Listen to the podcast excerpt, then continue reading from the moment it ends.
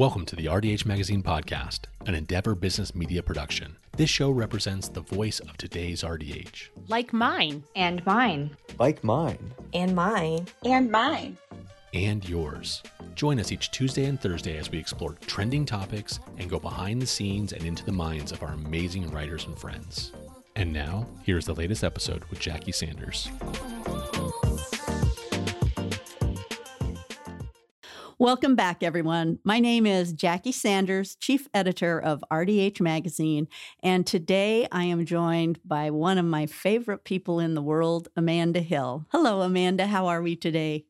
Jackie, I am great. And coincidentally, you are one of my favorite people in the world. So today is a good day. It's just gushing. People are sick of us already. I know, right?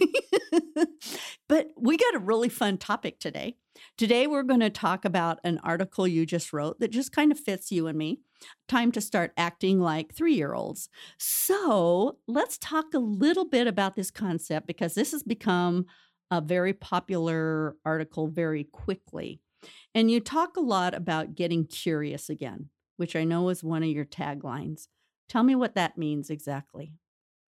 You know, it, it goes back to think about when you were three or think about a three year old and think about how many darn questions that that little person asks a day.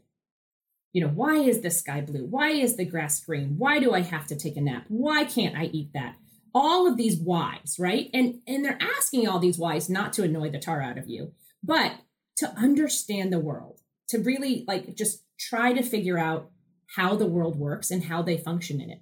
And I think that we as natural human beings hit a point where somehow we learned that asking those questions either annoyed someone or maybe made us look stupid. We thought made us look stupid. Yeah. And so we stopped asking the why. And and the big thing is is when we stop asking the why, I think you lose a lot of zest for life. You start to go through the motions. You you stop you stop kind of that purposeful choices that you're making all the time. You just start doing things out of habit, right? Yeah. Yes. And so that's where curiosity is just huge, right? Really staying there. So this curiosity is what could invigorate somebody who's like, I just don't know why or how I can do this anymore every day. Huge. Huge. Huge.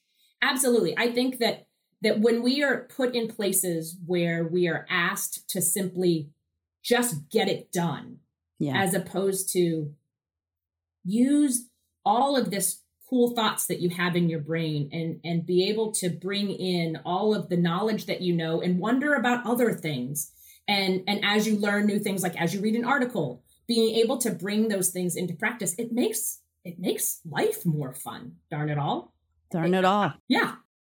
So one of the things that that you mentioned in this article and and I love the concept because I was one of these individuals when I was practicing that got was almost thankful that I never had to mess with disclosing solution again.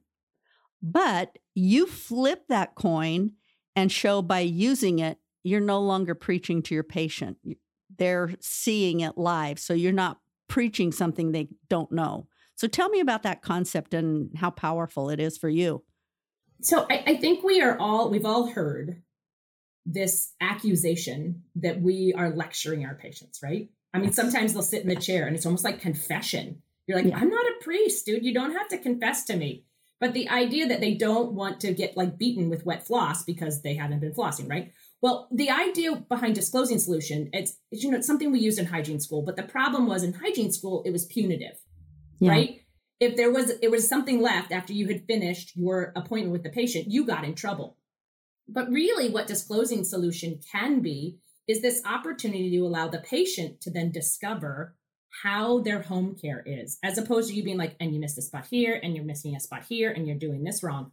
And the cool thing is, is when you use some kind of disclosing solution, then you hand them the mirror, they see it, and then they then they're asking like, well, how can I get there better? And they start to ask that question. They start to become part of their care they start to own their condition as opposed to it you just being this naggy person that for some reason wants them to brush better. And so then when they come back in three or six months, I tell you, patients change their attitude because they're like, okay, Amanda, we're not going to see any of that blue today. I've been working so hard. They all of a sudden had ownership in their home care. You're not the naggy one anymore. Well, it's just like going and getting your blood drawn and you're scared to death to see your cholesterol score. it's like you're really good right before you have to do that. Right? You're like, oh yeah, I better clear out my cholesterol, right? Yeah, as if as if we could do that, right? Yeah. But it is, it is, I mean, patients understand that that medical data, right? Those numbers. We we know some of those numbers now. We've kind of gotten used to that. And so this is an objective way for a patient to see what's going on in their mouth, as opposed to, I mean, how often do we hear the accusation like, "Oh, I only bleed because you poked me"? Yeah, yeah. Well, and there's eh, there's actually uh, disclosing solutions out there now that change colors depending on how old the plaque is. So that gives you a little extra tool there. And that's the bestest because how many of our patients are like, oh, I just ate lunch. I just didn't brush after lunch. And then when you can see the ones that show plaque that's over 24 hours old, and you're like, yeah, that's not lunch, friend. Yeah, yesterday's lunch. yeah, maybe. well, another thing you talk about to keep us curious and keep us invigorated about what we do is participating in those lunch and learns and all the CE courses that are offered online or at Under One Roof, but continuing your education and filling that curiosity there. How do you feel about all that? I think that there were times in my hygiene career in which I phoned in we'll call it the CE, right? I could probably get 15 hours of CE done in about two hours by just taking the quizzes 1st mm-hmm. and being mm-hmm. like, look, I did all 15. The thing is, is did I learn anything? And was I advancing my career and how I took care of my patients? No, I was checking a box. When I am involved in a continuing education course and I listen and I'm taking notes, or I even a lunch and learn. Maybe it doesn't even have CE, but it's learning about a new product that can help a patient in a certain way. And then invariably that patient shows up like the next day and you're like, oh my gosh, I just learned about this product. I think this product can help you. All of a sudden, I have gone from being just a tooth scraper to somebody that is changing someone's lives. I'm affecting their daily habits or I'm affecting the way they feel. And you want to talk about a way to feel invigorated and excited about patient care it's that continued learning. I have patients. Um, I mean, I haven't practiced in a while, but but I got to the point where my patients would sit in my chair and they would say, Amanda, okay, so what's the newest thing? What are you learning now? My patients yeah. were ready to understand like what the newest and latest and greatest little, you know, nugget of education I had learned was. And then they were more receptive to learning and growing in their own whole body health and certainly their oral health as well. And so by by taking the time to really learn in these classes, right? Pay attention. You're not, you don't have the webinar on and you're walking in and out of the room and you're, you know, doing laundry, but really, you know, learning and then having the, and being empowered enough to bring some of those things back into your operatory and try them out. Maybe if they don't work for you, they don't work for you. Try something else out, but keep trying, keep being curious enough to continually implement new things. It makes this job so much more fun.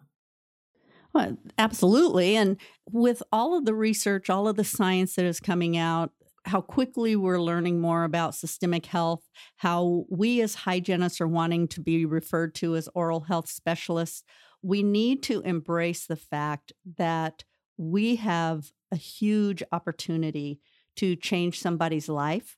We've got the opportunity to save somebody's life. We've got the opportunity to influence the life of a loved one or somebody that we love. I mean, we see it every day.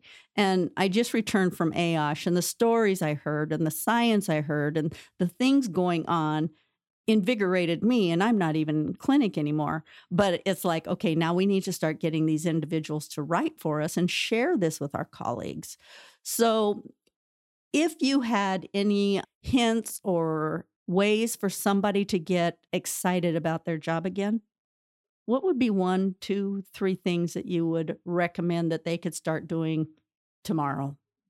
You know, I the easiest thing you could do tomorrow is go on the RDH website and subscribe to the weekly newsletter that you send out every Friday, Jackie. No, I mean mm. seriously. Thank that you. weekly newsletter comes with what three to five articles mm-hmm. that you can click on and and just learn about kind of what what's new what's hmm. happening mm-hmm. what's out there and taking that time to you know check out the titles and and read the ones that that excite you and then from there you can just read them all but but really starting to kind of open your mind a little bit to be like oh i didn't know that and oh well that's interesting and then subscribe to the paper magazine and and and have one sent to your home and have one sent to your office and so that your whole team can read these articles that you can continue to elevate the care that you provide and elevate our profession as a whole so that's an easy, simple, simple Simon one.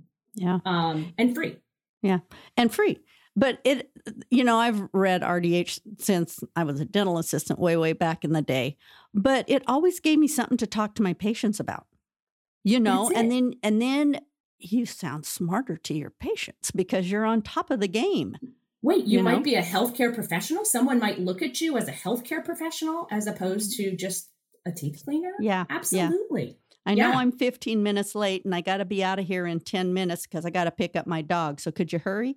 yeah. Can you do this fast? yeah. Like, hmm, let's talk a little bit more nope. about what we do. I, I give patients links to articles all the time. The majority of articles written in RDH magazine, which is one thing I love about it, is they're really written in a very digestible, understandable way. They're not really, you know, they're not yeah. deep, divey, big word, lots of confusing science. I mean, they're, they're all referenced. They do a great job with that.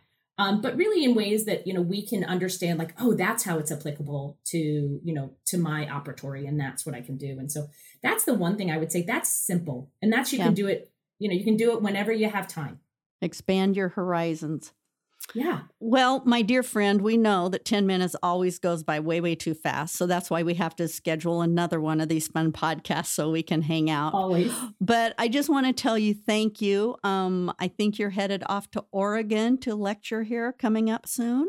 I am. We're going to um, OSAP. Uh, they're having a boot camp in actually Vancouver, Washington, but you know, in Portland. Uh, yeah, we're going to talk about dental unit water lines. You know, there you favorite. go.